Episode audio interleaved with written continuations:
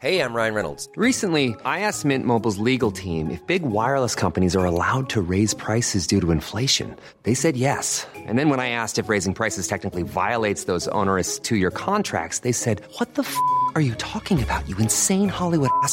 F- So to recap, we're cutting the price of Mint Unlimited from $30 a month to just $15 a month. Give it a try at mintmobile.com slash switch. $45 upfront for three months plus taxes and fees. Promo rate for new customers for limited time. Unlimited more than 40 gigabytes per month. Slows. Full terms at mintmobile.com. Burrow's furniture is built for the way you live. From ensuring easy assembly and disassembly to honoring highly requested new colors for their award-winning seating, they always have their customers in mind. Their modular seating is made out of durable materials to last and grow with you. And with Burrow, you always get fast, free shipping.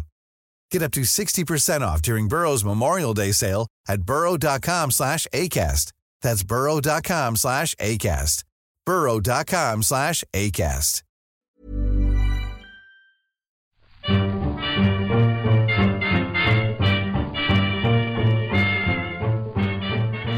Hei, velkommen til eh, Stryknin og kaffe. Aller første episode Den skal handle om noe som foregikk i eh, et år som eh, er mange år siden, i 1904. Vi skal til eh, St. Louis, som ligger i Illinois, gjør det ikke det? Eh, Missouri, vel? Missouri, ja. Ja, det er den, akkurat nå den 22. største byen i USA. St. Louis. Ja. Eh, det er der Missouri og Mississippi møtes omtrent. Der ligger St. Louis. Ja. Vi skal snakke om et eh, idrettsarrangement som eh, går under Har blitt omtalt flere ganger som den farligste øvelsen i de olympiske lekers historie. Mm. Og den fant da sted i 1904, og jeg vil si at omtalen er 100% korrekt. Det var en farlig dag. Det var det. Men Eh. eh, det var hele tatt et mesterskap som var ganske Det var prega av Det var ikke helt eh, perfekt utført. Det var ikke perfekt utført. Og det er jo ikke Altså, det var i St. Louis, men det, var, det skulle jo egentlig vært i Chicago, disse Ja. olympiske lekene. Eh, De olympiske leker nummer tre. Det var i 1896, Mm. 1900, og så da i 1904. Ja, så ble jo da Chicago tildelt OL, men så var det sånn at St. Louis skulle jo da feire det Altså Louisiana Purchase, hvor eh, USA ble nesten dobbelt så svært. Eh, Det hadde skjedd i 1803. 101 år siden. Så det var et sånn veldig rundt tall da, eh, for å feire da det med en stor verdensutstilling i 1904. Mhm. Så da ville de også ha OL. Ja, for det hadde jo vært i 1900, blant annet. Da var det verdensutstilling i Paris, eh, og da ble det også arrangert OL samtidig. Ja. Eh, som en del av verdensutstillingen. Så da la de litt press da på IOC, som eh, var, eh, var veldig ferskt. Og Teddy Roosevelt, som var president i USA, han pressa på. Eh, St. Louis klarte å få et stort sånn friidrettsarrangement til verdensutstillinga. Så da var det litt sånn Dreiv de og konkurrerte med hverandre, og så var det sånn at eh, IOC fant ut at vet du hva vi bare gir opp. Vi lar St. Louis eh, arrangere det her, mm. sånn at vi ikke får eh, to store konkurrenter. Så da, da, da har vi i hvert fall eh, Da dør ikke OL ut med dette OL-et. Eh, og det var Pierre de Coubertin ganske fornøyd med. Det er altså en mann som på en måte har funnet opp da, de moderne olympiske leker. Ja, han var fornøyd med at at det ville overleve, men han var ganske misfornøyd med mesterskapet. Eh, Veldig. fordi altså, han gadd ikke å dra engang. Nei. Til St. Louis. Eh, og rapporten han fikk fra St. Louis underveis, var eh, ja, Det var bekymringsverdige ting, altså. Ja. Eh, fordi her var ikke alt på skinner. Og hvis, altså, verdensutstillingen eh, varer lenge. Eh, OL varer fra 1. juli til 23. november, så det er enormt langt. Det er ikke så komprimert som det er i dag. Nei. Eh, og øvelsen er spredd da over lang, lang tid. Mm. Men altså, før OL begynte så, altså, det, det er så mye humper i veien her. Ja, det er det. Eh, Blant annet noe som da eh, omtales som eh, eh, tyrefekteropptøyene i St. Louis, som Ja. da finner sted 5. juni eh, i, eh, i St. Louis.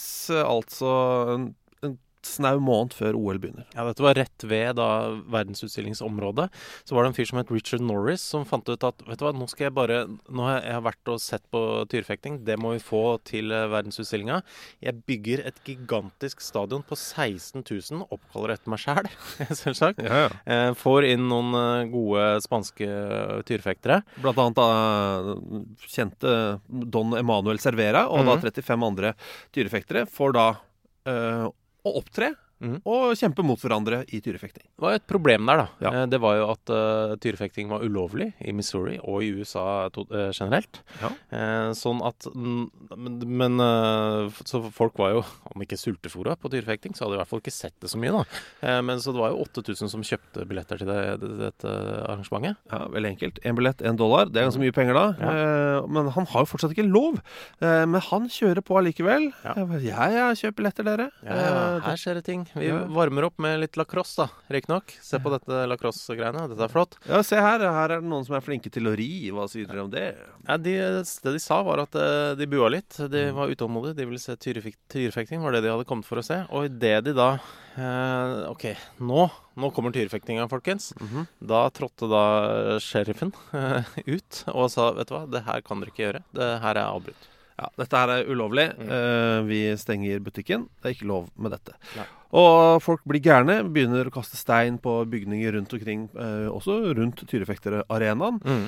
Uh, noen av tilskuerne får tilgang på de, noen okser som er der, og de er jo helt avmagra, som da gir dem en ganske god indikasjon på at her var det egentlig aldri i det hele tatt tenkt og planlagt å faktisk gjennomføre tyrefekting. Det var bare sånn money-making scheme, da. Mm. Og da er det noen som eh, setter fyr på hele jævla dritten. Ja, Rett og slett. Hele arenaen til eh, Norris. Det var jo altså mm, rett og slett eh, Det var jo bygd opp av tre, hele den eh, Mm. Altså tre og tjærepapir. Ja. Eh, Så, så det brant ganske bra, da. Det brant godt, Ja. eh, og det er full krangel også mellom tyrefekterne. Mm. Eh, og som om ikke dette her er nok. Det er opptøyer i St. Louis, det er under en verdensutstilling. De må, de må stenge ned verdensutstillingen i en dag. Ja. Eh, fordi det er opptøyer i byen. Hele Tyrefekterarenaen brenner ned. Mm. Og I tillegg så er det da Don Emanuel Cervera som har kommet helt fra Spania for å gjøre tyrefekting, som er flink i dette her. Ja. Han blir jo drept av en annen av disse tyrefekterne, en fyr som heter Carlton Bass. Ja, han var en uh, fyr som var født i, i Irre Nei, i, i Irland. Han var en irre. Eh, og mm, han, uh, han mener da at han blei angrepet av Cervera. Så at det var han som Han ble Han, må, han måtte bare forsvare seg sjøl. Han Ja. måtte bare drepe han. Eh, og, det godtok retten. Det godtok retten. Mm. Eh, ja, dette virker plausibelt. Og eh, Carlton Bass var for øvrig en helt eksepsjonelt dårlig tyrefekter også, Ja. det må sies. Eh, han var aldri borti oksene. Nei, Så, se- og sånn Fra dyrevernståsted så er jo det kjempebra, men er tyrefekterståsted helt ubegripelig ræva. Og han var kjent som en fyr som bare plag, altså, irriterte oksene. Ja, han hadde jo bare vært og, og sett litt på tyrfekting. Mm. Hadde egentlig Kunne det egentlig ikke. Tatt ett kurs, Ja, det er bra. eh, sies det.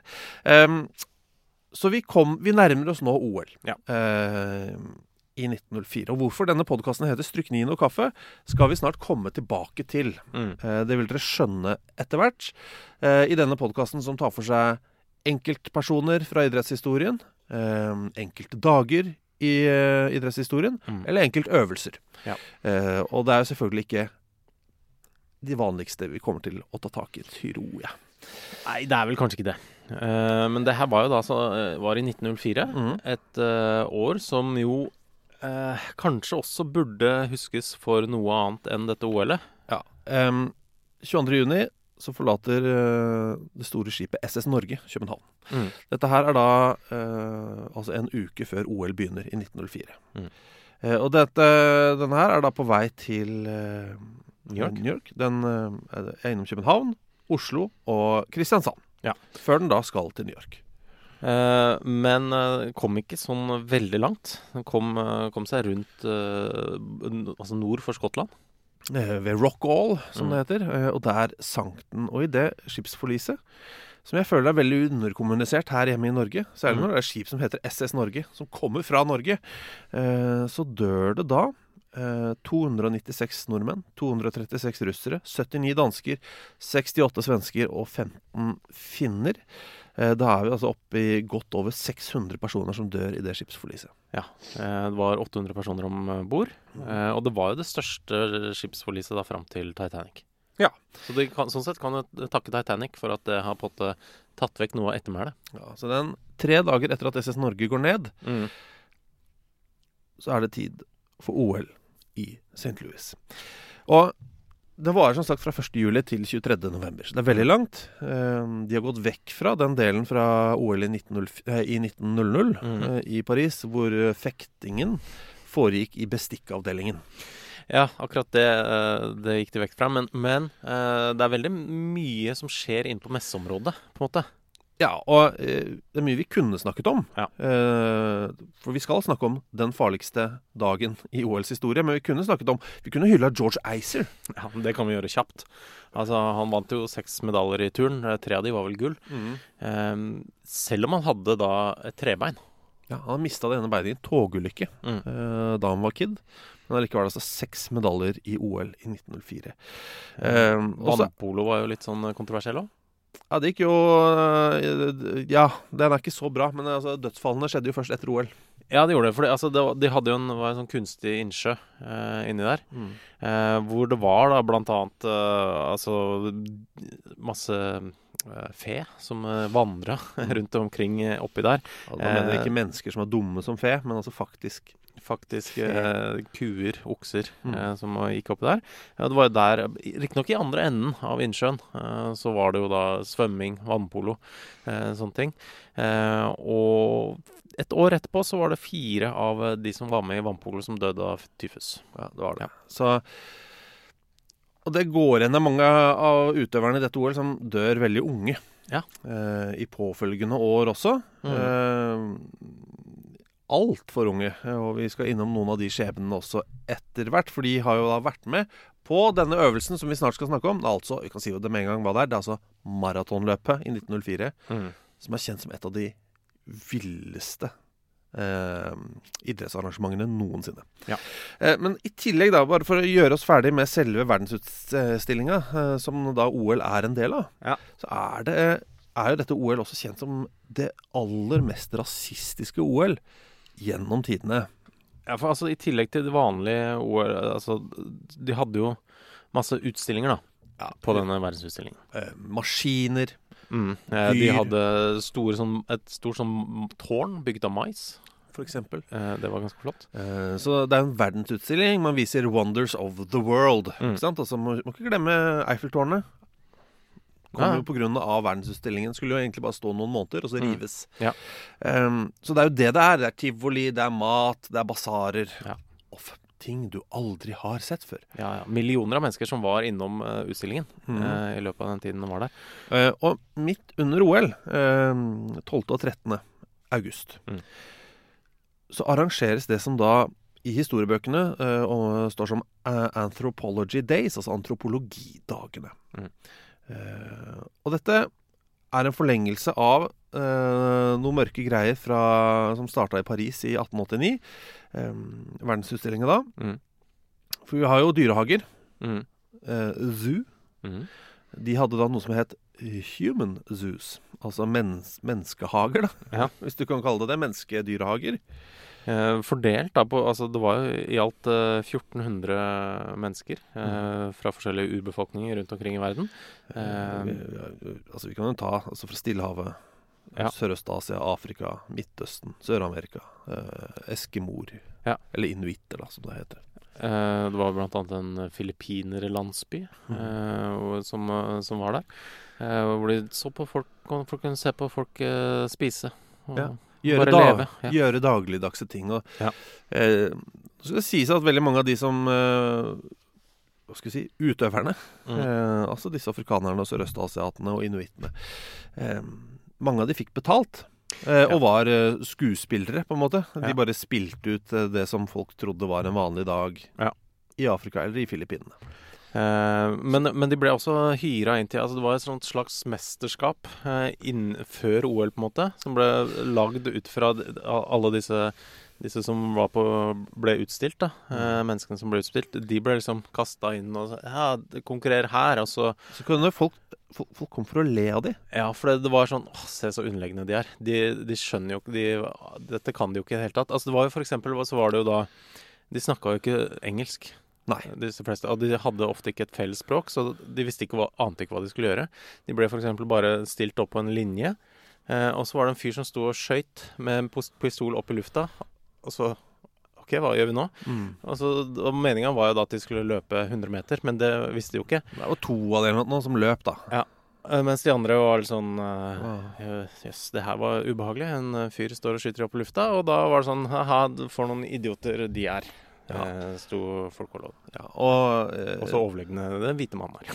Ja, men det var jo det som var da. Og eh, arrangør, som da ikke er Pierre de Coubertin, som da Nei. nekta å være der, men altså av de lokale arrangørene, så var de bekymra. Mm. Og dette sier noe om innstillingen deres. De var bekymra da de skulle arrangere spydkonkurranse. Ja. For de visste at en del av de afrikanske eh, deltakerne i dette menneskezooet Mm. eh, hadde erfaring med å kaste spyd Ja. eh, et, for, å, for å drepe dyr i sitt hjemland i Mm. 1904. Eh, men de, de spydene de fikk her, var jo helt annerledes. Ja. Eh, og de hadde jo ikke fått noen instruks om at de skulle hive så langt som mulig. De trodde det var å sikte på mål, eller bare vise hvordan man kasta. Mm. Så det var en fryktelig greie. De hadde også klatra opp en glatt påle. Mm. Se på filippineren, klarer ikke klatre opp. Det er artig, så faller i bakken. Og så, så sto Altså, det er så mørkt, da. Ja. Og selv Pierre de Coubertin Ja. eh, Eller heldigvis, da. Pierre de Coubertin så, Fy fader, hva er det dere driver med? Det er det verste jeg har hørt. Mm.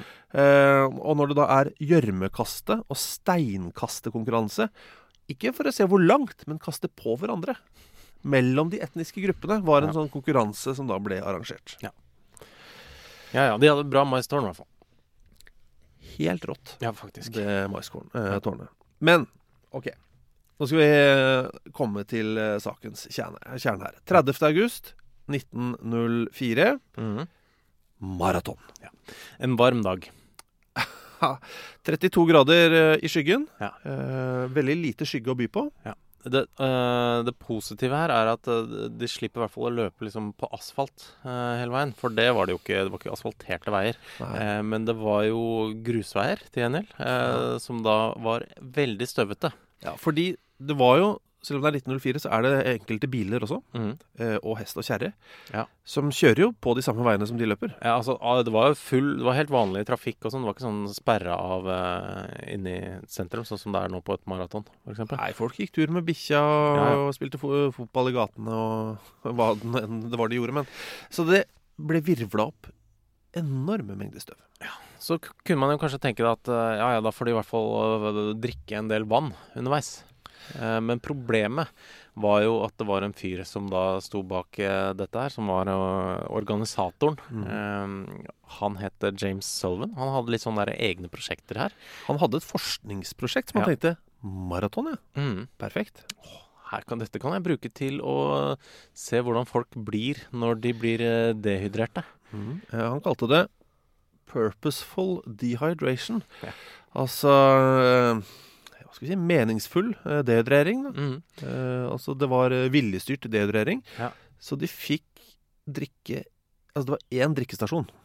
Ja, jeg leste at det var to. At det var én, seks og tolv miles. Ja. Men i hvert fall siste De er uenige, da, Ja. historiebøkene. Noen mener to, men de fleste sier jo fortsatt én, da. Siste to milene var det i hvert fall ikke noe Nei. drikke.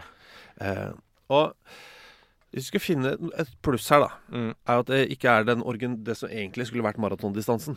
For altså, et maraton er nå 40 I dag, i eh, 2021, så er et maraton 42.195 meter. Eller 42 km, da, som vi pleier å si. Ja.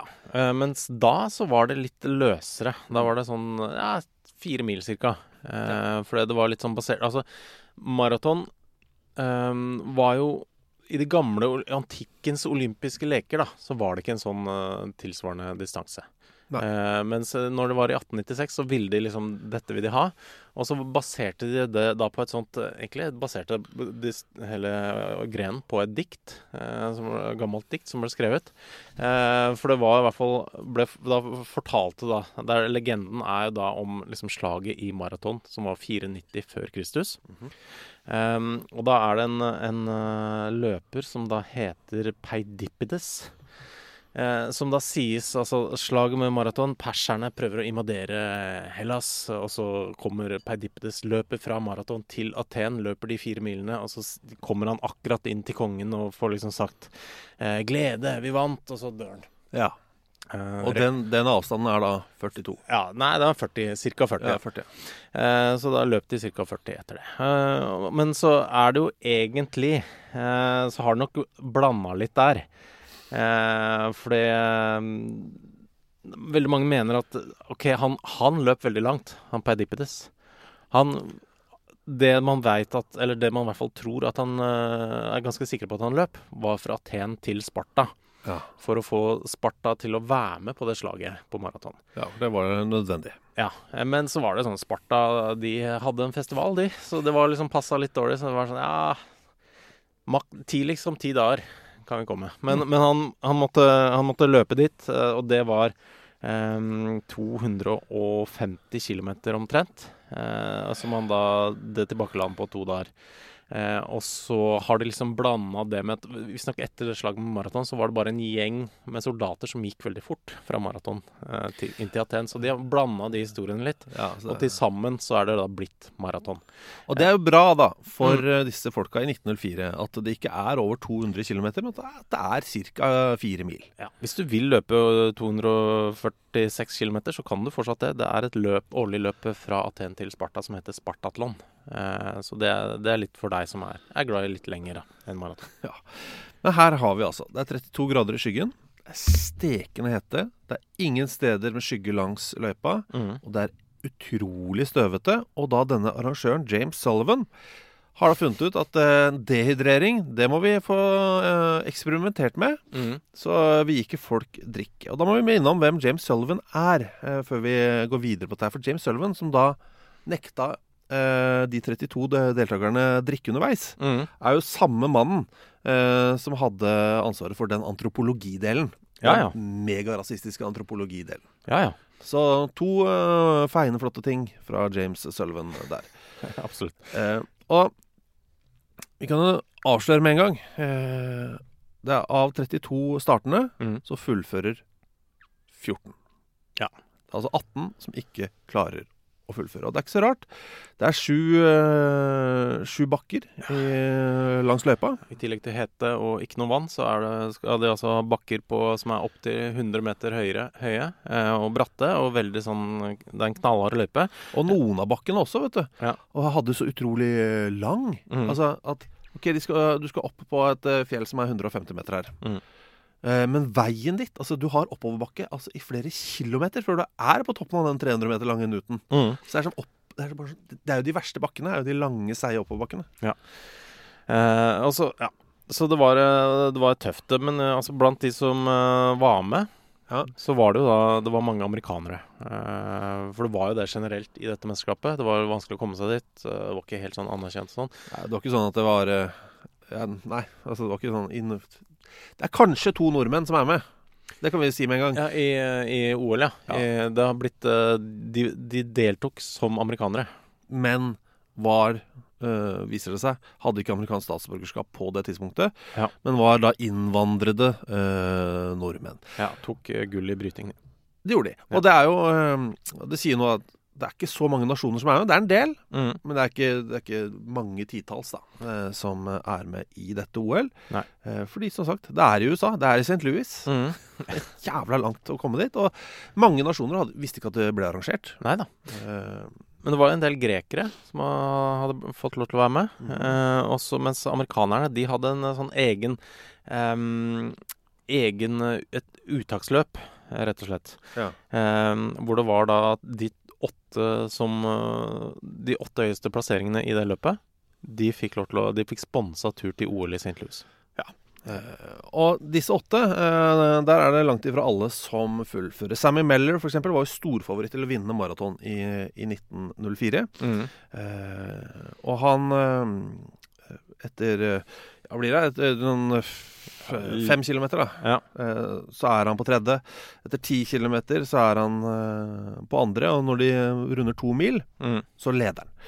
Eh, og så får han eh, kramper. Mm. Han får eh, det vi her på Østlandet kaller hold. Ja. Eh, Altså at det stikker da i mageregionen. ja, eller sting, som de sier på, eh, på deler av Vestlandet i hvert fall. Ja. Eh, og han klarer ikke fullføre. Han leder, eh, men etter eh, litt over to timer av maraton så må han rett og slett eh, gå til siden. Ja. Det var andre òg. Altså Frank Pearce eh, var med. Han eh, røyk ut eh, tidlig. Um, William Garcia. Mm. Han, eh, han, han, han gjorde det også veldig bra. Han, han varte jo i 25 ja, Han varte jo nesten i tre mil, han. Ja. Um, men så plutselig var det en, eh, en som fant han liggende på gata. Ja, ehm, mens han hosta blod. Altså det bare fossa blod ut av kjeften på han. Og Mm. eh, støvet i lufta som han hadde inhalert, Mm.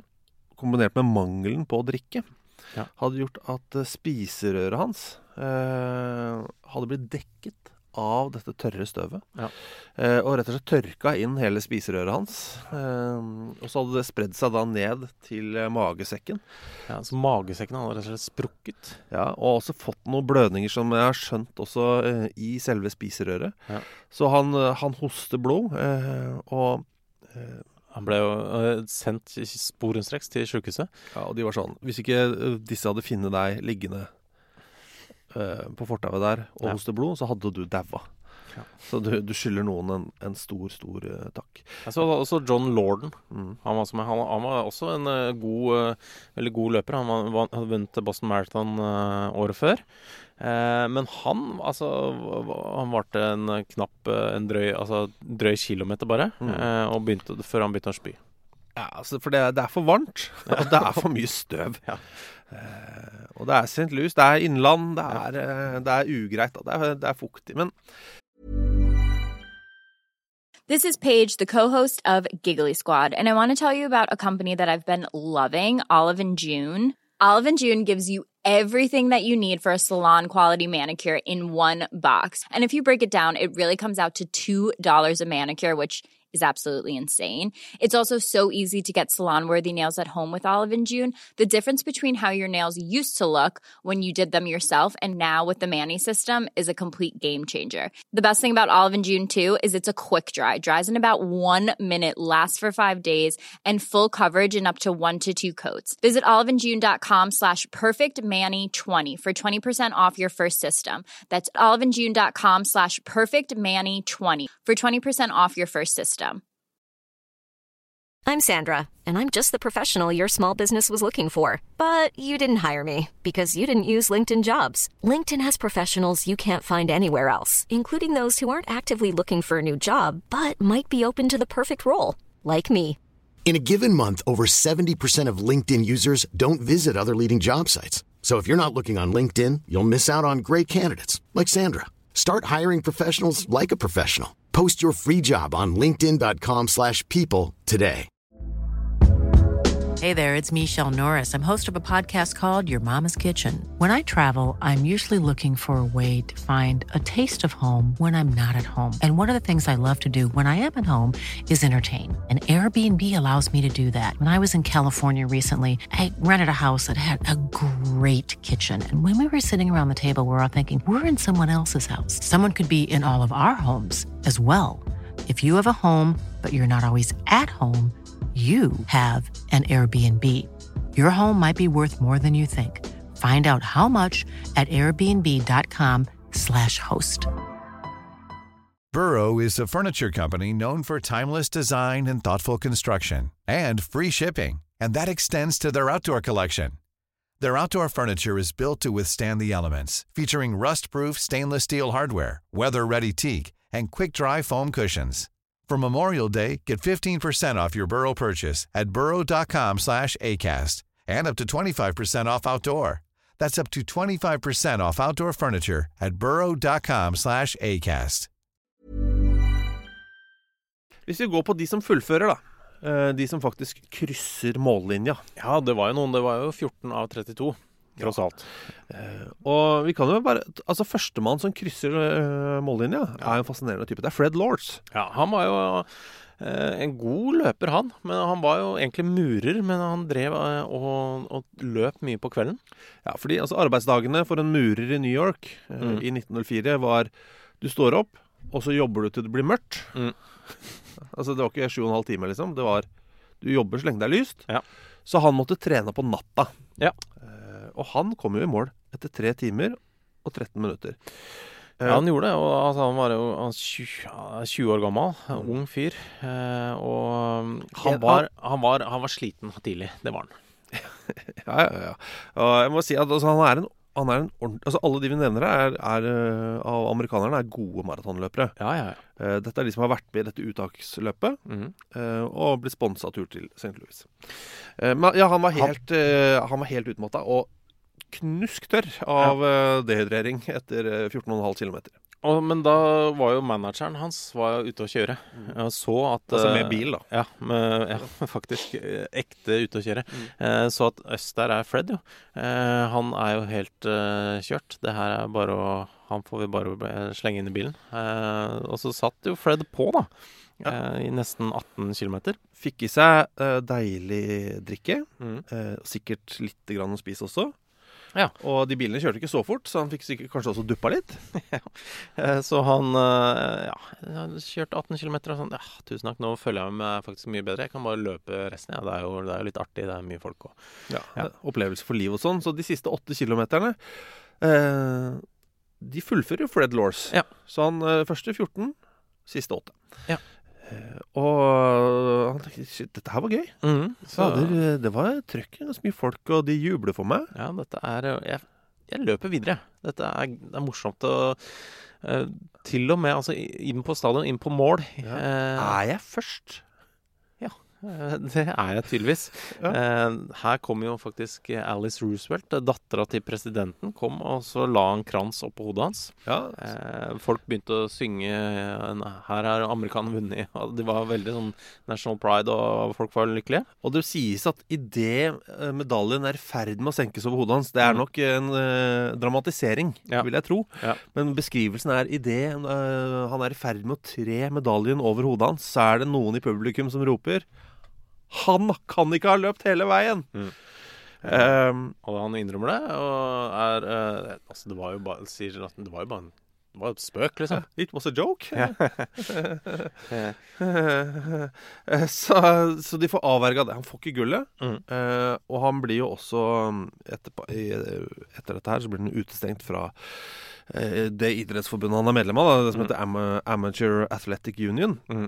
Men han, eh, etter en stund så ble han Så beklaga han alt eh, og ble tatt inn i varmen igjen. Og året etter så vant han Boston Marathon. Ja, altså, er Kjempegod maratonløper, Ja, ja. som altså juksa. Jeg har tenkt mye på det. Om han Hvis den medaljen hadde blitt senka nedover hodet hans, og Mhm. ingen hadde sagt fra Ja. Hadde han sagt fra? Hadde han det? Ah, det veit jeg ikke, altså. Er vi sikre på det? Eh, men han vinner jo da selvfølgelig ikke dette OL-gullet, fordi eh, det er juks. Men han gifta seg da, eh, for øvrig, i 1910, Mm. Fikk tre unger. og døde i 1914. Ja. Eh, 29 år gammel. Mhm. eh, eh, Ti år etter at han da kryssa mållinja i OL. eh, og fikk en krans på hodet av eh, eh, Alice Roosevelt. Ja. Men eh, det er eh, Vi har- vi nevnte det her menneskezooet. Ja. Eh, Av, av de eh, som eh, var med der, mm. eh, så var det jo litt forskjellige folk. Eh, og en av dem er Jan Mashani, Mm. eh, som er eh, en av de to eh, første eh, svarte afrikanerne som deltok i et OL. Ja. Eh, og han var jo da med på dette her, det menneskezuet. Eh, I tillegg til da å delta i, eh, i maraton. Eh, det var to sørafrikanere, vel. Mm. Det var Jan Mashani, og så var det Len Taunjane. Len var vel i hvert fall med på uh, Iborkrig-utstillingen. Ja, Som, som jo eh, Altså De gjenskapte boerkrigen. Ja, og det var, Noen vil tenke at det er litt ferskt, for den var jo da ferdig eh, to år tidligere. Eh, og så hadde de da fått faktisk liksom eh, folk som var med i krigen, på, på begge sider, til å nå liksom gjenskape slag eh, og sånn. Det er sjukt, det. Eh, det er veldig rart. Men de var jo sånn eh, annonserte på forhånd. Han, han fikk jo Han var blant de som fikk litt penger, da. Mm. Eh, Hvor de annonserte sånn 'Muligheter for arbeidsløse. Fire dollar om dagen', eller et eller annet sånt. eh, til å bli skutt, eh, skutt på. Men eh, Men han heter jo da sannsynligvis Len uh, Tauniane. Ble bare kalt Len Tao Mm. i de offisielle papirene av amerikanerne. Fordi de gikk bort til henne og spurte hva heter du? Mm. Og så skjønte de ikke hva den sa. Så hva, heter, hva heter du? Så bare skrev de Len Tao. Mm. Og så skjønte de ikke resten av navnet hans. Så bare Len Tao it is. Ja.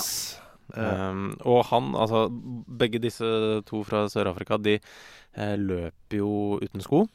ja. Eh, Det er snakk om at kanskje Jan Mashani ha, Altså, det fins et bilde før maratonet Ja. hvor Mashani har på seg sko. Ja.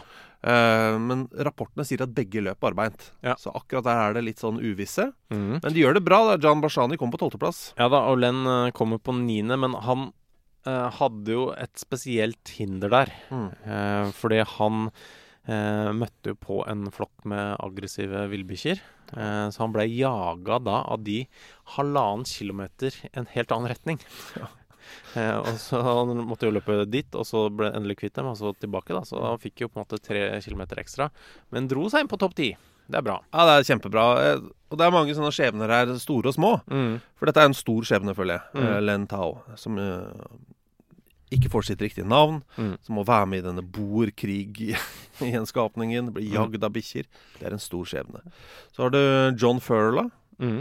En av disse amerikanerne. Som jo skulle få spandert tur til St. Louis, men det var ikke så viktig for han. Han bodde jo i St. Louis. Eh, han kom på 13.-plass, men han brukte resten av verdensutstillinga på å selge frukt. Ja. Det var jobben hans. Altså, han jobba som fruktselger under verdensutstillinga. Ah, ja, det er, det er maraton, ja. Mhm. Ja, ja, ja. Jeg er med. Ja, det er med, ja! Ja, det skal du vite. Ja, jeg liker jo det. Eh, men altså, en av kanskje favoritten, eh, nesten, altså, er jo eh, Andarin Carvajal. En cubaner. Ja, som Ser jo bra ut. ser amazing ut. Og altså, fulle navn er Felix de la Caridad Carvajal I Soto Eh, han var jo da cubansk eh, postmann. Ja, og han, selv om han tjente penger her og der, Mm. så var han alltid fattig. Ja. Eh, som det heter eh, et sted, så sto det 'Han var fattig på penger, men rik på historier'. og det må jeg få lov til å si meg eh, veldig enig i på uh, unge Carvajal. Ja, for han altså Når han drev med var postmann, da, Mm. så Hva gjør du da?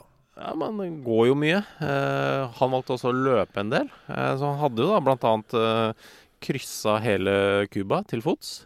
Eh, det er en lang, eh, en lang tur. Ja, og for å da samle inn penger da, til å kunne reise eh, av gårde. Og det må jo sies at det her er jo en tid eh, i verden hvor det å gå langt, Mm. altså spasering, rett og slett, Ja. var sett på som en eh, Altså, det var en publikumsidrett, da. Mm. Eh? Vi har jo han Hva heter han? Mensen-Ernst, Ja. han nordmannen. Som jo Hva var det han gikk av? Fra som Paris til St. Petersburg, eller hva det var. Eh, ikke sant? Det er jo helt enormt. Til fots. Det er jo helt sjukt. Ja, ja. Eh. Eh, men uh, hadde vel litt bedre tid, da? Eller tok seg tid? Ja, men folk elska det. Ja. Det var stort, og de var store kjendiser. Så eh, Carvajal var jo kj- megakjent. Altså megakjent på Cuba. Han fikk jo da penger da til å dra fra Cuba eh, til St. Louis. Eh, stopp, båten stoppa vel i New Orleans, Ja. sånn jeg skjønte. Ja, og hvis du lurer på hvor St. Louis er, Mm. øh, finn eh, New Orleans, Mm. og så går du bokstavelig talt rett opp. Ja. Inn i landet, i, litt avhengig av hvilken uh, highway du tar, uh, Ja. men uh, gjennom tre-fire stater. Mm. Eh, og så er du i St. Louis til slutt. Men eh, altså, Carvajal han hadde jo altså, penger til turen. Men han hadde også litt sånn ekstra cash. Som man skulle kunne kjøpe mat og drikke. Ja da. Eh, så eh, hva, hva gjør man i New Orleans? Ja, fristende å Fristende å kanskje gamble litt. Ja. Det er jo noe, masse muligheter innen terningspill. her. Ja. Så på et kasino i New Orleans så begynner han å spille terning. Problemet til Carvahall, Ja. eh, som Kall meg kynisk her, mm. er at han er svak i terningsspill. Og også terningsspill. Spill. S- i en, til en viss grad. eh, det ikke bare er et kunnskapsspill, men også Nei. litt flaks involvert. Jeg syns det er ganske mye flaks Ja. inni bildet der. Så Eh, så han, eh, han ble blakk, han. han taper Ja. nesten alle pengene sine på dette terningsspillet. Så han hadde jo ikke noe penger til å komme seg til St. Louis fra New Orleans. Nei, og det er jo et problem. Men Så han begynte jo da bare med å gjøre det han kunne meget godt. Det var jo da å, å gå. Og så, hvis det kom noen med hest og kjerre, eller med en av disse nymotens automobilene, Ja. så var det da Hei, kan jeg få sitte på litt av veien? Uh, og de, de lot ham være med, da. Ja da. Uh, så det var en sånn blanding av spasering, løping og hiking. Ja. Så han kom seg jo utrolig nok, spør du meg, til Mm. St. Louis til slutt. Ja, altså, det, er jo, det er jo nesten 100 mil eh, fra New Orleans til St. Louis. Ja, det er langt, altså. Og det er Han stilte da til start til dette maratonløpet i St. Louis. Mm. Eh, han hadde jo ikke løpssko. Nei. Han hadde noen jævla gode postmannssko. Ja. ja da, de var gode. Mm. Eh, og, men han hadde jo også langbukser. Eh, men da var det noen som tenkte at vet du hva, jeg tror det er bedre for deg om jeg bare bruker den saksa her og klipper de av av knæra. Sånn at du får litt lufting Ja. i denne kokende heten. Og han uh, stiller til start. Mm. Uh, må huske dette her igjen. Det er begrenset med drikke her. Ja. Uh, og han hadde ikke spist på Nei. 40 timer, fordi han hadde jo ikke penger. Mm. Så han stiller til start. Ikke, altså, det er ingenting av næring i kroppen hans. Nei, men det var han allikevel så gikk, kom han, dro han ut i et uh, meget uh, godt tempo. Men han ble distrahert. Han var en, glad, en fyr som var glad i folk. Mm. Og var sånn stoppa og pra, prata litt med lokale. Noen av de han prata med, var jo noen som kjørte en ferskenbil. Jeg spurte kan jeg få noe frukt av dere. Dere har veldig mye. Nei. Det går ikke. Sorry. Men han tok noe likevel. Ja. Eh, og Og stakk. Ja, rett og slett. Eh, og litt Og det, og det er lurt, altså, for det er ikke så mange Når jeg leser gjennom skjebnene til de forskjellige her, som da blir nekta å drikke, Mm. Så gjør jo vår venn her, den cubanske postmannen, han gjør noe veldig lurt i å faktisk få i seg noe næring, for det er det veldig få av de andre som gjør. Ja, og det er jo noe fukt inni den fersken. fersken. Eh, Seinere så så han jo noen epletrær òg. Eller epler, i hvert fall. Det er jo usikker på om Ifølge rapporten så er det altså usikkert på om han faktisk tok det fra trærne. Men det, han ble, fikk i hvert fall veldig vondt i magen, så det er mulig at han bare tok litt sånn råtne epler. Ja, det er iallfall det som sies, at det var dårlige epler. Så han øh, fikk enorme magesmerter. Og han klarte ikke fortsette å løpe, så det Carval gjorde, var at han la seg ned, Mm. og det hjalp ikke. Så da øh, brukte han mitt triks hver gang jeg føler meg dårlig. Mm. Han tok seg en lur. Um, vanskelig å vite hvor lenge han sov, men han uh, sov da underveis i, uh, i OL-et. Våkna opp, Uh, og jøss, nå, nå begynner det å gå litt bedre. Jeg føler meg ganske bra. Det hjalp. Jeg, jeg fortsetter jeg nå. Satte opp ferta, eh, og det gikk ganske bra. Jeg syns det gikk mer enn ganske bra, jeg. Han kom altså på fjerdeplass med en lur midt inni Det er imponerende, altså. Ja, for øh, å starte på tom mage. Ja. Så jeg tror jo de ferskenene Mm. gjør mye for Carvahall, da. Ja, det tror jeg var smart. Eh, og det er nok også sannsynligvis derfor han får mageknip. Mm. Hvis du ikke har spist på 40 timer Ja, og så bøtter innpå med med noe frukt, og det er fruktose, og det kan være litt surt, blant annet, Mm. eh, rett ned i magesekken, så, så er det jo et under at han ikke dreit på seg altså. Men han fullfører altså og får seg en uh, fjerdeplass. Så dette her hylles jo. Eh, Ja. Hylles jo på Cuba. Han er, blir en megastjerne. Ja, cubanske regjeringen ble jo stolt, så det, altså, de var jo sånn eh, ni, Altså, OL, OL 1906 var sånn derre et ekstra-OL, bare to år seinere. Ja. Eh, ti år etter eh, det første moderne OL-et. Jeg skulle være i Aten igjen. Så den cubanske regjeringen fant ut hvis han er så for en type, han sender vi til Hellas. Alle elsker Carvahall, Um, så han fikk altså alle utgifter dekket, da. Det er jo gode nyheter for unge Carvahall, da. ja, ja, han kom seg til Italia på på båt. Han gjorde, ja. Ja, ja. Eh, Og så skulle han da reise videre eh, fra Italia til, til Hellas og Aten. Kom aldri til Aten. Nei. Han gjorde ikke det. Og Etter hvert så var det sånn eh, han er død. ja, Man måtte bare gi opp. Eh, og det var jo Han var blitt svær, eh, litt sånn kjendis, så han var jo i avisene så sto det jo nekrologen hans og alt sånn. Ja, og da snakker jo alle aviser. Mm. Og det er jo, det er jo en slags, jeg vet ikke om det er landesorg, men det er jo en sorg, da. Mm. Når en av de store går vekk. Ja. Eh, og alle sørger over Carvahall. Mm. Helt til. Ja, var det et spansk dampskip da som la til kai i Havanna, og der var Carvahall, gitt. Hola! og han ble jo 73, han. Han Ja ble da. 73 år gammel. Ja. Så det gikk, det gikk bra med ham. Han hadde aldri penger til overs Nei. så lenge han levde. Men da er jo spørsmålet hvis han havner på fjerde, Fred Laws vinner ikke, Mm. Uh, og det er mye her Uh, Hvem er det da som vinner?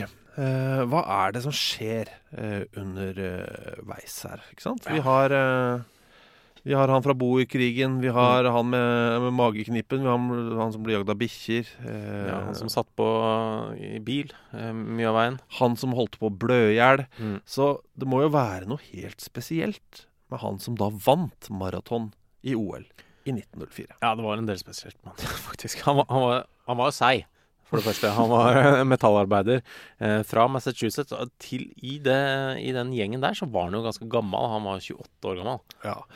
Eh, og han, eh, han setter ut? Han, enda en fyr som har vært med dette uttaksstevnet i, for, i forkant. Mm. Eh, og han setter ut fra start og tenker Fy faen, her var det varmt. Ja. Tørst. Ja. Eh, og han eh, kom seg opp i ledelsen. Mm. Leda med et par kilometer.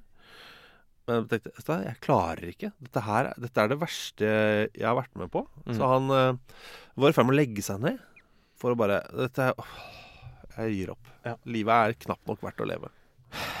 Men altså Det de hadde altså, Han fikk jo ikke drikke. Nei, så, Og trenerne kom jo forbi. Det er litt sånn som vi hørte om tidligere, Mm. med eh, de som fant Lors. Ja. Og så er, uh, deg, de, han sa 'sett deg i bilen'. Mm. De her sa vi har en svamp. Eh, vi kan vas vaske innsiden av munnen din. Det kan vi gjøre. Ja. Vi kan ikke gi deg noe å drikke, men vi kan bruke en svamp med varmt vann in på innsiden av munnen. Så, så det hjalp jo litt, da. Ja, Men han trygla jo trenerne sine. Vær så snill, Ja. kan jeg få noe å drikke? Og det er jo ingen som hadde sett om de hadde gitt ham drikke. Men de var sånn Nei, her har Mr. Sullivan sagt at eh, her er det dehydrering som gjelder. Ja, vi kan bli diska, vet du. Hvis noen ser det. Altså, det nei, sorry. Så det er en svamp med varmt Kan du tenke deg noe Kan du tenke deg frustrasjonen der? At du, at du holder på å koke i hjel. Og så kommer en fyr og stapper en varm svamp inn i kjeften din. Ja, det, altså, det må være frustrerende, men etter hvert så, så kommer de jo opp med en, eh, en mikstur, da, kan du si, av, eh, av noen greier som, eh, som de klarer å gi inn. Ja, Eh, men det høres jo heller ikke sånn ekstremt sånn tørsteslukken ut, skal jeg, hvis jeg skal få si være ærlig der. Ja, for altså En av ingrediensene her er stryknin. Ja. Og derav navnet på denne podkasten, Stryknin og kaffe. Fordi stryknin ble jo da sett på, og er jo fortsatt uh, på forbudslista Ja. uh, til uh, WADA. Hva dopingmidler gjelder, altså det internasjonale antidopingbyrået. Ja, ja, altså for det Men det var ikke det da, da. Nei, ikke da, nei. Vann var ulovlig, men stryknin greit. Det er greit. Ja. Og, og Si et par ord om stryknin før vi går eh, videre, eller? Mm. Sånn at folk skjønner hva det er vi har med å gjøre. Ja, for det har jo Altså, det er jo gift. Det kommer fra en plante. Ja. Eh, brekknøtten. Mm. Og eh, det har jo vært blant annet brukt som rottegift. Det er visst ikke det lov, lov det engang lenger. Eh, For rotta får det for fælt. Ja. Eh, det blir eh, liksom gamle, gamle eh, annonser og artikler om stryknin. Det er fascinerende lesning hvordan det ble solgt inn. Ja. Kan også brukes mot jerv og mår. Så da skjønner du Du skjønner krafta i det, da. Ja. Når det er altså noen som skal ta livet av jerv, mår og rotte. Mm. Eh, og det som eh, stryknin gjør, eh, er da Det sies at det er eh, Det aktiverer musklene. da, Det påvirker nervebanen i kroppen. Mm. Sånn at musklene da aktiveres. Eh, problemet er selvfølgelig at hvis du får for mye stryknin Du trenger ikke mye stryknin for å Nei. få for mye stryknin. Er jo at eh, du aktiverer alle musklene i kroppen eh, hele tiden. Mm. Altså non stop. Og du eh, besvimer jo ikke. Du er lys våken i hele prosessen. Ja. Eh, og det aktivis, eh, aktiveres eh, og slutter ikke. Så du får jo kramper i, overalt. Og så ryker åndedrettet, eh, og så dør du. Ja. Eh, Så du skal være ganske forsiktig og nøyaktig med doseringa, kan du si. det skal du være. Eh, så det de gjør, da, disse trenerne hans, er jo eh, at OK, vi har litt Ganske mye, faktisk, stryknin med oss. Ja, men vi har også litt eggehvite. Ja, Det kan vi blande. det kan vi blande. Og så bare Jeg tror vi må skylle det ned med noe, ass. Ikke vann, ikke vann. Det- Ikke vann, for det er ikke lov. Brandy. Ja, så det Stryknin og brandy. Det var da blandingen han fikk. Eh, og det hjalp jo litt. Altså, han ble jo piggere. Ja. Og de var jo litt sånn Ja, det var jo sikkert strykninen som gjorde det. Jeg tenker det kan ha vært både brandyen og eggehviten, jeg. Tenker òg det. Eh, men eh, den varer jo veldig kort, for du får, han fikk jo ikke 40 eggehviter. Han fikk én eggehvite. Ja. Eh, Og så var det jo stryknin og brandy i en shot, rett og slett. Altså, og han var jo, ble jo litt sånn ekstra de, demotivert òg, for han visste jo altså, han visste jo at han hadde leda lenge. Mm.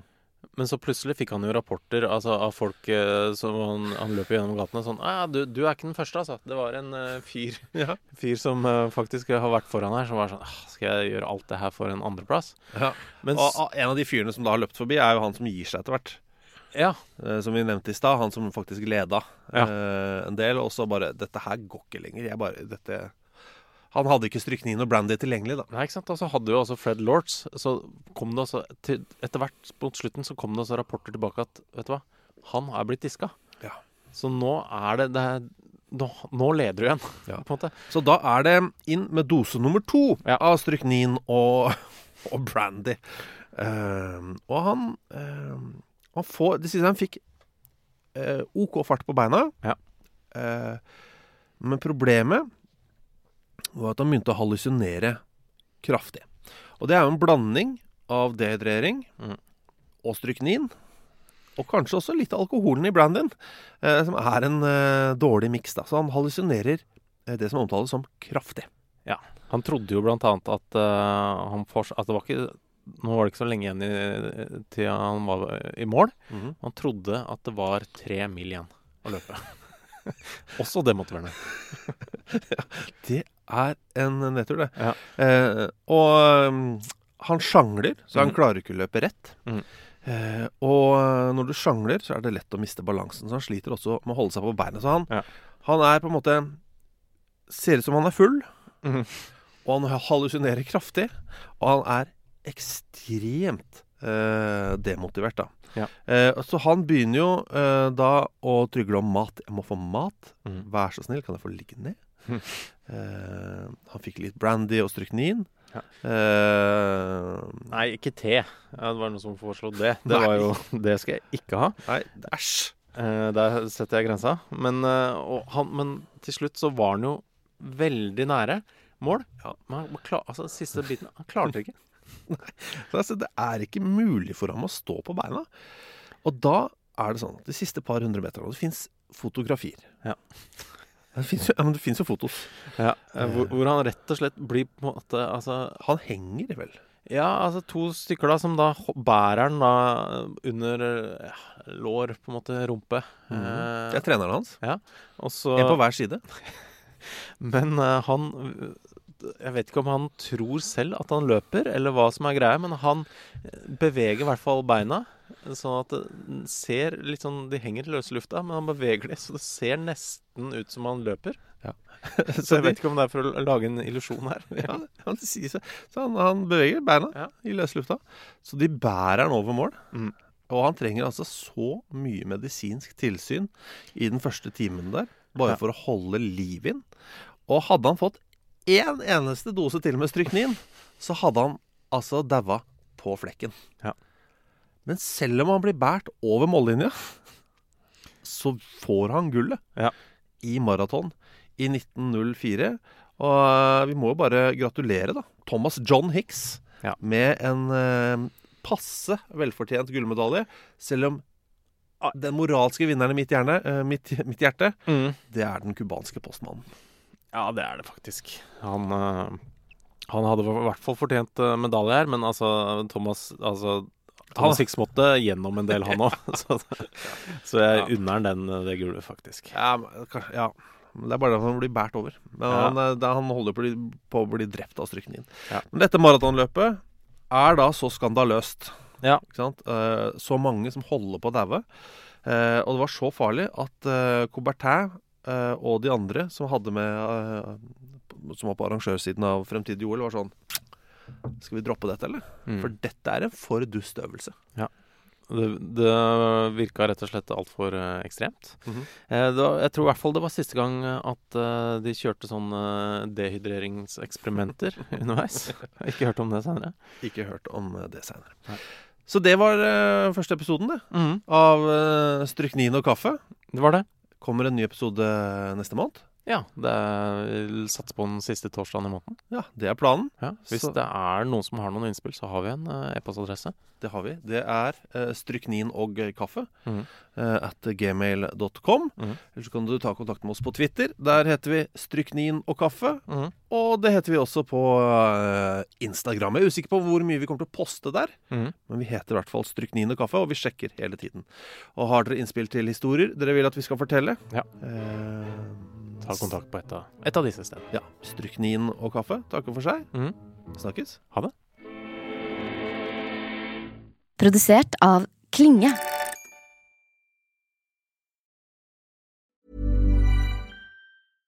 Mom deserves the best, and there's no better place to shop for Mother's Day than Whole Foods Market. They're your destination for unbeatable savings, from premium gifts to show-stopping flowers and irresistible desserts. Start by saving 33% with Prime on all body care and candles. Then get a 15-stem bunch of tulips for just $9.99 each with Prime. Round out Mom's menu with festive rosé, irresistible berry chantilly cake, and more special treats. Come celebrate Mother's Day at Whole Foods Market. Planning for your next trip? Elevate your travel style with Quince. Quince has all the jet setting essentials you'll want for your next getaway, like European linen, premium luggage options, buttery soft Italian leather bags, and so much more. And it's all priced at 50 to 80% less than similar brands. Plus, Quince only works with factories that use safe and ethical manufacturing practices. Pack your bags with high-quality essentials you'll be wearing for vacations to come with Quince. Go to quince.com slash trip for free shipping and 365-day returns. Mom deserves the best, and there's no better place to shop for Mother's Day than Whole Foods Market. They're your destination for unbeatable savings, from premium gifts to show-stopping flowers and irresistible desserts. Start by saving 33% with Prime on all body care and candles. Then get a 15-stem bunch of tulips for just $9.99 each with Prime. Round out Mom's menu with festive rosé, irresistible berry chantilly cake, and more special treats. Come celebrate Mother's Day at Whole Foods Market.